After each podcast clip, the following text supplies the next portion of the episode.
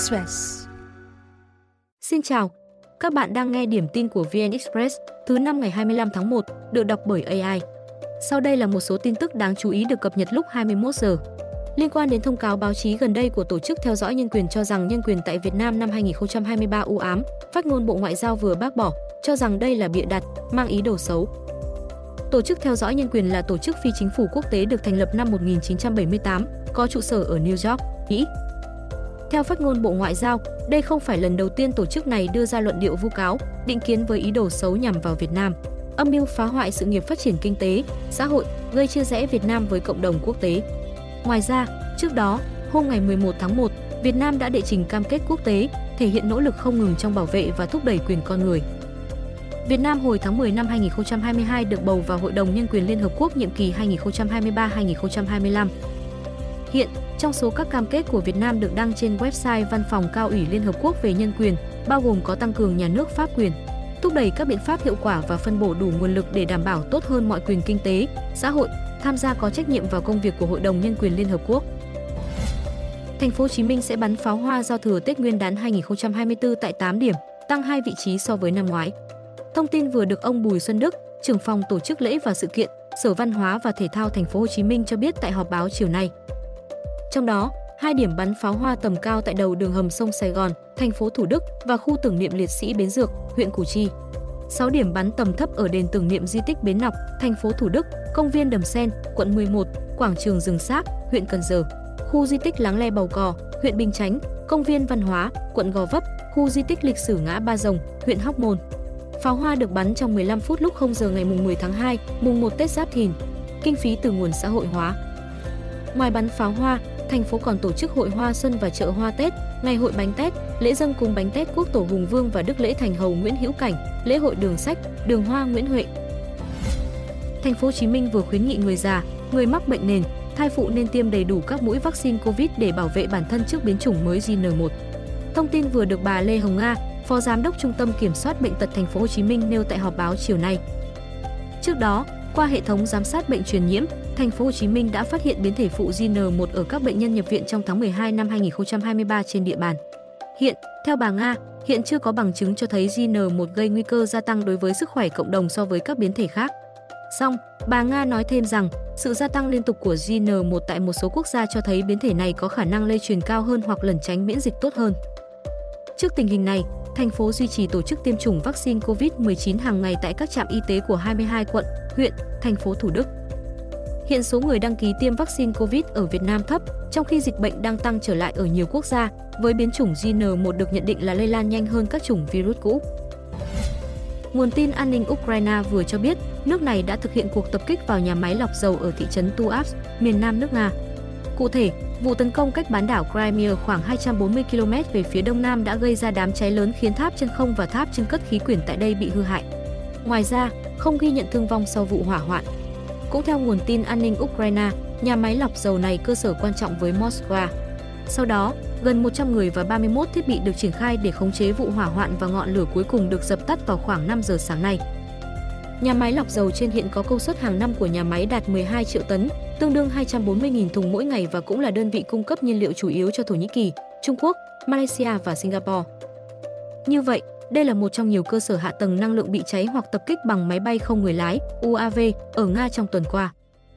Ukraine gần đây tăng cường tấn công vào các cơ sở năng lượng Nga trong nỗ lực trả đũa các cuộc tập kích của Moscow vào hạ tầng năng lượng của nước này.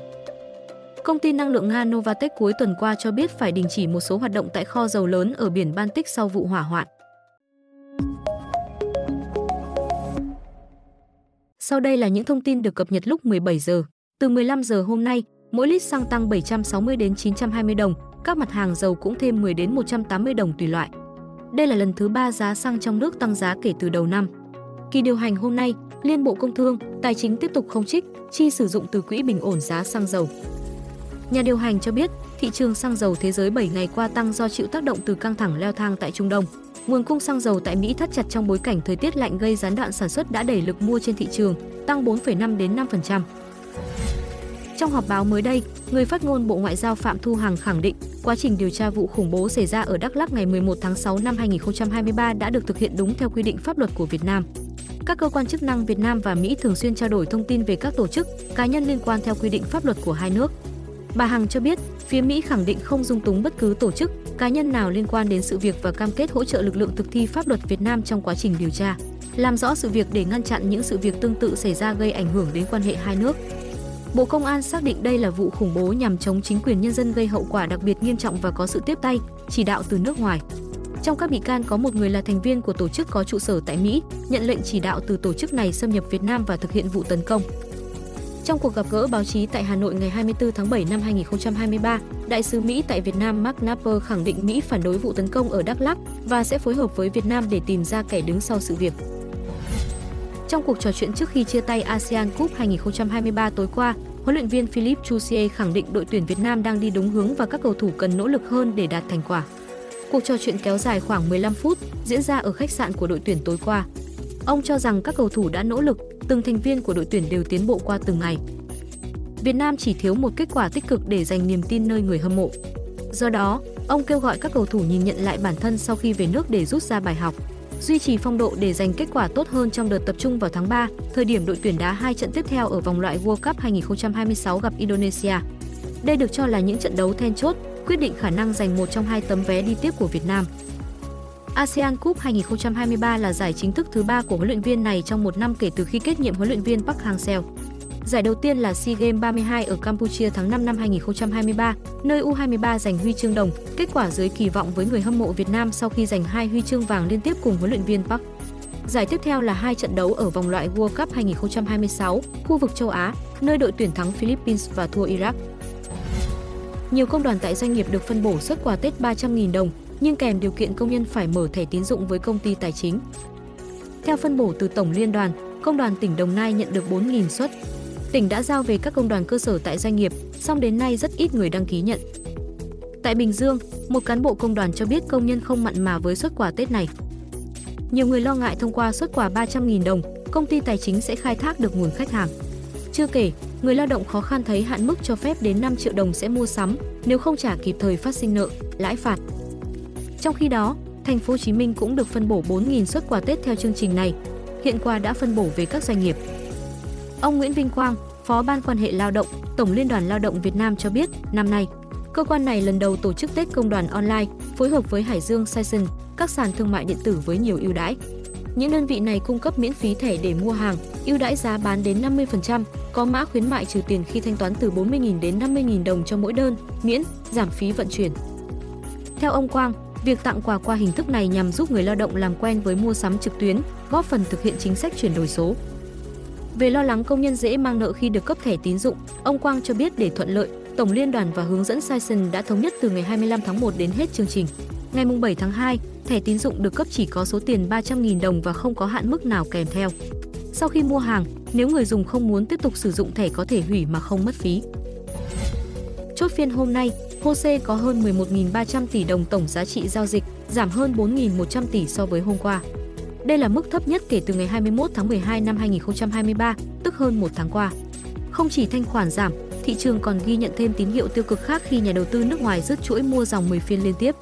Hôm nay họ ưu tiên chiều bán với mức bán dòng gần 130 tỷ đồng. SAB, DGC và VNM là các mã bị xả hàng nhiều nhất. Thanh khoản kém và lực bán chủ động chiếm ưu thế khiến chỉ số đại diện sàn HOSE chủ yếu rung lắc dưới tham chiếu.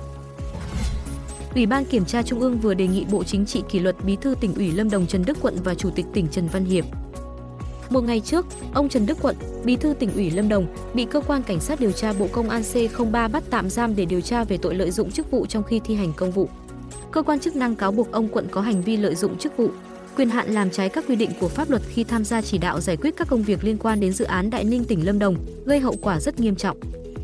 Liên quan siêu dự án này, trước ông Quận, C03 đã bắt ông Trần Văn Hiệp, Chủ tịch Ủy ban nhân dân tỉnh Lâm Đồng, Nguyễn Ngọc Ánh, Tránh thanh tra tỉnh Lâm Đồng.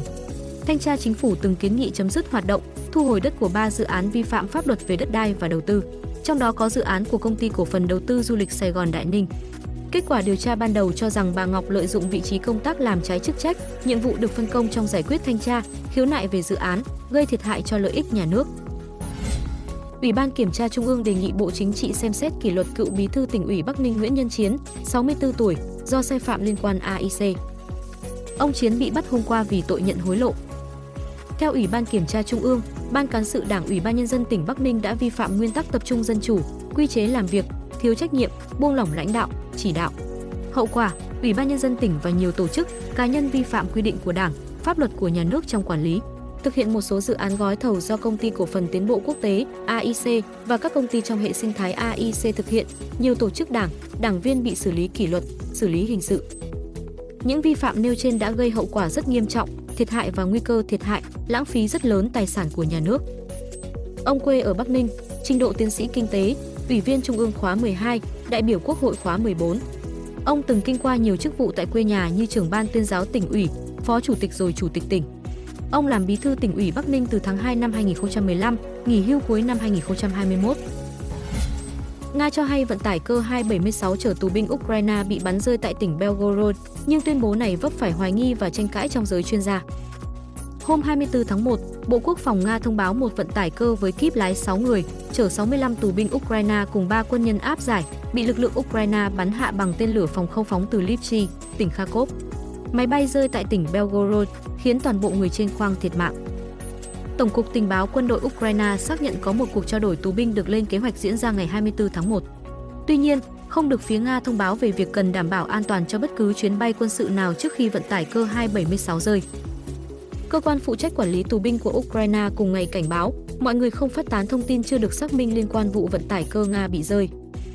Cựu cố vấn Bộ Nội vụ Ukraine bày tỏ nghi ngờ về tuyên bố của Bộ Quốc phòng Nga rằng các tù binh này trước đó bị giam ở địa điểm cách biên giới Ukraine khoảng 40 km, nên việc họ bị chuyển bằng máy bay tới phi trường cách cửa khẩu 95 km là điều bất hợp lý. Ông cũng chỉ ra rằng Nga chưa từng sử dụng vận tải cơ để chở tù binh trước đây. Tù binh Ukraine thường được chuyển bằng đường sắt hoặc đường bộ để trao đổi. Biên tập viên của Fox nhận định dường như tên lửa của Ukraine đã bắn trúng chiếc 276 khi nó vận chuyển hàng hóa quân sự, song Nga tung ra thông tin sai lệch về việc phi cơ chở tù binh. Một số chuyên gia nêu giả thuyết vận tải cơ này có thể bị phòng không Nga bắn rơi. Thông tin sẽ tiếp tục được cập nhật lúc 6 giờ sáng mai. Xin chào và hẹn gặp lại.